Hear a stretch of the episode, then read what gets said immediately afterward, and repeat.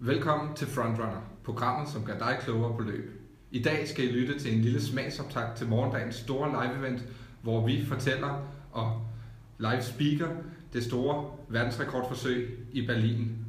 Og jeg sidder her med morgendagens vært, Henrik Thiem. Velkommen til. Jo tak. Hvorfor er det, at man skal følge med i morgen på Frontrunner? Man skal følge med, hvis man har interesse i løb. Øh, Det, der foregår i morgen, er en kæmpe begivenhed. Og vi på Frontrunner synes, det er mega ærgerligt, at der ikke er en dansk tv-station, som har sikret sig rettighederne øh, til det her løb. Vi har et verdensklasse løb. Vi har et verdensrekordforsøg i de berlinske gader. Vi har tre af de bedste løber igennem tiderne, der mødes på en racerbane i Berlin. Vi har en rigtig, rigtig stor chance for, at vi ikke får bare én, men to løber under den nuværende verdenskort på 2 timer, 2 minutter og 57 sekunder. Med andre ord, det her det kan blive historisk. Det vi så rent praktisk gør, det er, at øh, vi to vil være i studiet i morgen fra klokken halv ni af, og så har vi inviteret Alan Dario ind. Alan Dario, der er, er kendt på sociale medier for at have siden ADR 12. Han er lidt en provokatør, men øh, han er skarpere, end man tror. Han vil helt sikkert gøre folk klogere i forhold til meninger og holdninger omkring løb. Ham har jeg store forventninger til. Derudover har vi inviteret eliteløber og læge Thomas Elers med i studiet. Thomas løber for daglig for, for Indbro og har en personlig rekord på øh, et pænt stykke under 2 timer og 30 minutter på, på maraton. Så det er en, en løber, der både gør os øh, klogere på, øh, hvad vi siger løbe maraton, men også komme lidt ind på, på fysiologien øh, bag den præstation, øh, vi skal se, øh, eller de præstationer, vi skal se i morgen. Så jeg har store forventninger til vores team.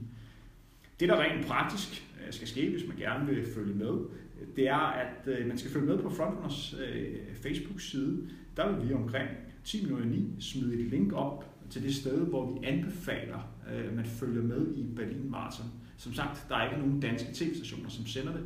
Så vi sender et, smider et link op. Så skal man sætte det på sin computerskærm, så skal man skrue ned for lyd, så skal man tage fat i sin telefon, og så skal man simpelthen gå ind på, på Facebook, under frontrunner, og så sætter man skråforlyden der, der, så kan man ligge og følge med i vores dækning undervejs. Så hvis jeg har nogle spørgsmål under det her maratonløb, så stik det inde på, øh, på Facebook, på Facebook Live, og så vil vi øh, svare så godt vi kan. Og Tim, hvad er det, som man øh, får ud af at høre vores dækning i forhold til at skulle sidde og med sit gebrokne tysk forstå, hvad de siger? Eller for eksempel sidde og følge med på den amerikanske øh, side. Øh, ja, jeg har helt glemt, hvad de hedder. Men der er i hvert fald dækning på engelsk også. Hvorfor skal man vælge os frem for dem?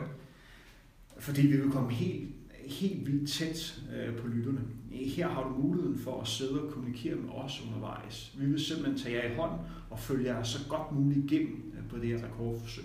De sider, du refererer til, det er Flowtrack, jeg tror også Let's Run har noget, der noget, der hedder What's Athletic, hvor man har mulighed for at gå ind og se det her løb her. Men I har en unik mulighed for, sammen med os, at blive klogere øh, på det her løb, der kan blive historisk. Så det er altså en opfordring til alle jer derhjemme om at lytte til os og sende jeres spørgsmål til os. Vær en del af festen. Det her det bliver stort. Tim, vil du ikke kort præsentere de tre løbere, som, øh, som skal ud og løbe rigtig stærkt i morgen? Jo, selvfølgelig. Vi har Elie Kipchoge, som nok er den, den største favorit. Elie Kipchoge, han har løbet 8 maratonløb indtil videre, og han har vundet de, de syv af dem. Det eneste løb, han, han har tabt, det var ved Berlin Marathon i 2013, hvor han faktisk øh, tabte til, til Kipsang. Derudover har han vundet alt, hvad han har stillet op i. Han er en løber, der er et taktisk mester. Det er meget, meget sjældent, han laver fejl på maratonløb undervejs. Han har en ro og en coolness, som er meget, meget imponerende. Tidligere i år var han med i Nike 2's uh, øh, Breaking 2 uh, øh, event, hvor han på Monsterbane i Italien løb de her 2 timer og 25 sekunder. Ved den lejlighed var han uhyggeligt stærk. Det er ikke en rekord, der kan anerkendes, men han har en rigtig god chance med at stå med verdensrekorden øh, i morgen. Han er en monster øh, på, på maraton. Det, der taler lidt imod ham, det er, at det er meget sjældent, at vi i historien, i maratonhistorien, oplevet en løber, der har været på toppen i så lang tid. Og der må på en eller anden måde også måske være en eller anden form for mæthed i ham. Men som sagt, han er en god løber, og han er virkelig en taktisk øh, mester. Læg mærke til ham i morgen. Han løber virkelig, virkelig klogt. De to andre løbere, vi har Wilson Kipsang med. Uh, Wilson Kipsang, som faktisk har løbet, jeg mener, det er seks gange under to timer og fire minutter. Fem gange. Det er der ingen andre løber i historien, der har gjort. Han har en, en bredde, øh, som er helt unik, og han er meget, meget konstant øh, på det. Han har vundet øh, fire ud af de seks øh, store major, og har tidligere også sat verdenskort i Berlin. Tidligere år vandt han øh, Tokyo Marathon. Han er en løber, som, som godt kan vinde i morgen. Jeg tror, han er i form. Jeg tror, han er skarp. Og den tredje løber, vi skal øje med, det er Kenneth Bekele. Kenneth Bekele, som sidste år vandt løbet efter et spændende opgave ved Kipsam, hvor han løb på to timer, øh, 3 minutter og 3 sekunder. Bekele har verdenskorten på 5 og 10.000 meter. Han er sådan lidt enten eller. Så enten kommer han til at løbe rigtig stærkt i morgen, eller så bliver han hård for Og der har jo været en lille smule polemik på Facebook her i de sidste par dage, netop med Bekele og udgangstempoet i morgen. Hvad er dine tanker om, at, øh, at han måske ikke er så selvsikker på pressekonferencerne? Nej, men er det spil for galleriet? Jeg tror, det er lidt spil for galleriet. Der er en battle i øjeblikket om, øh, hvor hurtigt pacemakerne øh, skal løbe. Og det siger lidt om niveauet i Berlin, når man har pacemaker med, som har ligget og blevet nummer to ved Tokyo Marathon, og har ligget og vundet nogle af de andre store maratonløb rundt omkring i verden. Prøv at høre, Mark, du har løbet 2 timer og 5 minutter på maraton, men her der var altså pacemaker. Du får ikke lov til at være med blandt de bedste, men du skal hjælpe til. Så det er øh, en vigtig rolle, de her pacemaker har. Det er verdensklasse løber. Men problemet var, det er, at Kipchoge vil gerne have en udlæg, som hedder 1 time og 40 sekunder undervejs. Så det er sådan to, øh, det er 2,53 pace, hvor Bekele foretræk øh, 1 time og 20 sekunder halvvejs, som faktisk er lige med det pace, de havde, da man satte verdenskorten, da Dennis Kmeto satte den i 2014. Så de har simpelthen ligget og, og battlet mod hinanden. Øh, og grundlæggende synes jeg, det er fedt. Der kommer lidt krydderi på det. Øh, det gør, at vi snakker om, og der kommer lidt større interesse omkring det her. Jeg tror, at lige meget, hvad udgangstempoet bliver, så vil de her løbere, vi har snakket om, de vil prøve at følge med. Og øh, nu har du selv været rigtig, rigtig hurtig mand. Hvem kommer til at bestemme det her udgangstempo? Bliver det Kipchoge, eller bliver det Bekele, der trækker det længste strå, når de står der i morgen? Øh, jeg tror, det er løbsarrangøren. Det er øh, der får lov til at bestemme. Øh, sidste år der rundede vi halvmarathon i 1 time, på 1 time, 1 minut og 12 sekunder. Jeg tror simpelthen ikke, det kommer til at gå, gå langsommere øh, i morgen. Og meget afhænger også af, hvor gode pacemakerne er til at udføre deres arbejde, plus hvordan vejret er. Lige i øjeblikket ser det ud som om, det kommer til at regne øh, lidt i Berlin. Øh, temperaturen skulle være god omkring 11-12 grader, men de lover regn det meste af løbet. Luftfugtigheden skal også være høj. Øh, så det gør, at løberne skal være kloge, fordi det bliver et, et svært løb i morgen, og det kan godt få indflydelse øh, for resultatet. Så det bliver i hvert fald rigtig, rigtig spændende, og der kommer til at være nogle ydre kræfter, der kommer til at påvirke det jo. Jeg tror, vi går lidt videre i teksten, fordi du var jo, øh, du var jo inde og have en ret stor rolle ved Copenhagen Half Marathon i sidste weekend. Hvordan var din oplevelse af at stå på DR og lige pludselig have et studie, der går helt i sort? Ja, det var sådan en lidt speciel oplevelse. Øh, først og fremmest var det et historisk løb. Øh, jeg har virkelig set mange løb igennem årene. Jeg har aldrig op, over, øh, over, eller set et løb med så højt niveau, som jeg gjorde der. Vi havde tre løber, der løb under 59 minutter.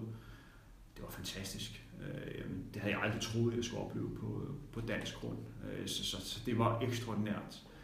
Men øh, det jeg oplevede øh, 90 minutter i løbet, øh, hvor lige pludselig alt blev sort, og der lige pludselig lød et kæmpe brag, var ikke særlig rart. De næste 20 minutter der er noget, som jeg helst vil, vil glemme. Det, var, det var ikke så sjovt.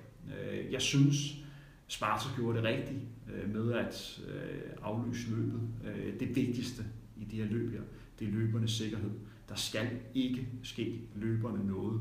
Og hvis der er den mindste tvivl om løbernes sikkerhed, så skal man stoppe øh, grundlæggende øh, har der været positiv respons øh, hele vejen igennem. Men det var et, en speciel oplevelse øh, at være i Fældeparken den dag, og noget, som man vil tænke tilbage på. Øh, men først og fremmest skal man tænke tilbage på et løb, som havde et historisk højt niveau.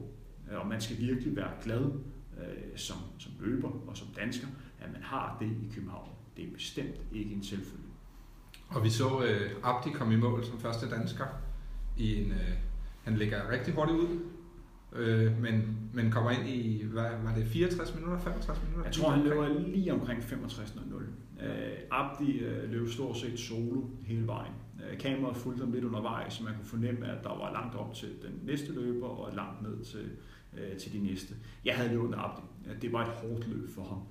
Og hvis der, hvis der er en ting, som jeg, som jeg synes, man skal arbejde på som arrangørerne, så er det at prøve at, øh, at skabe bedre vilkår, øh, vilkår til de bedste danske løbere. Øh, Abdi valgte at stille op, fordi han følte, at han havde en forpligtelse som dansker i at stille op i det største løbevent i Danmark. Og det synes jeg, man skal tage den af for. Jeg synes virkelig, det var flot, at han stillede op, også selvom han ikke var helt på toppen. Men man skal prøve at skabe et felt omkring ham, også Jesper Turbin og Jesper Favsgaard, der også kommer til at ligge øh, alene. Så de har også mulighed for at kunne vise deres niveau, øh, og kunne vise, øh, hvad de kan. Og det er godt nok svært, når man, når man ligger alene. Og det gør, at Abdi skal bruge mange kræfter rent mentalt for, for at komme igennem. Så det var et svært løb for Abdi. Og så er det også uheldigt for ham, at, at Øh, der sker den her øh, hvad kan man sige, udvikling i vejret. Øh, fordi en løber som Abdi har brug for at blive profileret. Han har brug for at fortælle om sine ambitioner. Det er en løber, som på en god dag måske kan blive europamester næste år på maraton. Det tror jeg, han har niveauet til. Men han har brug for omtale, han har brug for, for medie, øh, medietid, og der er den største begivenhed, det er altså Copenhagen Half. Altså det der er ulykken, eller uværet kommer, og, have, og der ikke er fokus øh, hvad kan man sige, på, på eliten på samme måde, som det ellers være. Det er uheldigt for ham. Og et sidste spørgsmål til Copenhagen, Copenhagen Half Marathon, undskyld, mit kluder her. Kvindernes DM der var en, øh, en stærk løbende Simone Glad, der stillede til start på sit første forsøg, siden, øh, siden der var VM i København. Og så var der altså en, øh, en Anna Holm, der løb rigtig stærkt. Anna løb øh, rigtig, rigtig imponerende. Jeg snakkede med hende dagen før, øh, og øh, jeg fik et indtryk af, at hun var i form, Øh, men jeg fik også indtryk af, at det var en løber, der var lidt, lidt usikker på, hvor hun stod henne. Hun har haft et svært år. Øh, hun har været lidt ude, jeg tror, hun har haft lidt problemer øh, øh, med skader. Så det med at komme tilbage på, på den øh, øh, det var virkelig imponerende. Øh, det man skal lægge mærke til i forhold til Annas løb, det var, at jeg tror, at hendes forventninger til hende selv inden løbet ikke var særlig høje. Så det med, at hun kom ud efter 5 km, kan mærke, at jeg skulle meget godt løbe den jeg har gode ben. Det gør, at hun får en masse sejre undervejs, og dermed bliver tempoet sat op, og hun får, en, øh, får øh, den her ekstra kick, og det gør, at hun løber en, en fantastisk flot tid, og det var meget imponerende. Simone løber også flot på andenpladsen. Louise Batting løber også godt.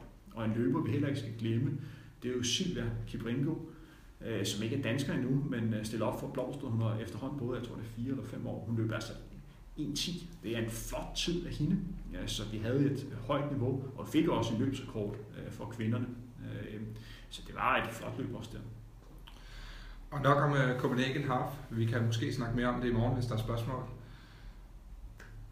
Tilbage er der vist kun at sige, er du klar til i morgen, Henrik? Jeg er simpelthen så klar. Husk, gå ind på Frontrunner, når vi nærmer os kl. 9. Vi smider et link op. Følg med hele vejen, indtil vi forhåbentlig står med en ny verdenskort. Lige i øjeblikket tror jeg, at vi har omkring 50, måske 60% chance for, at vi har en verdenskort, som er hurtigere end 2 timer og 57 sekunder og 2 minutter, øh, glemte lige. Så hør med i morgen. Det kan blive historisk. Og med det ord vil jeg bare sige, vi lyttes ved i morgen.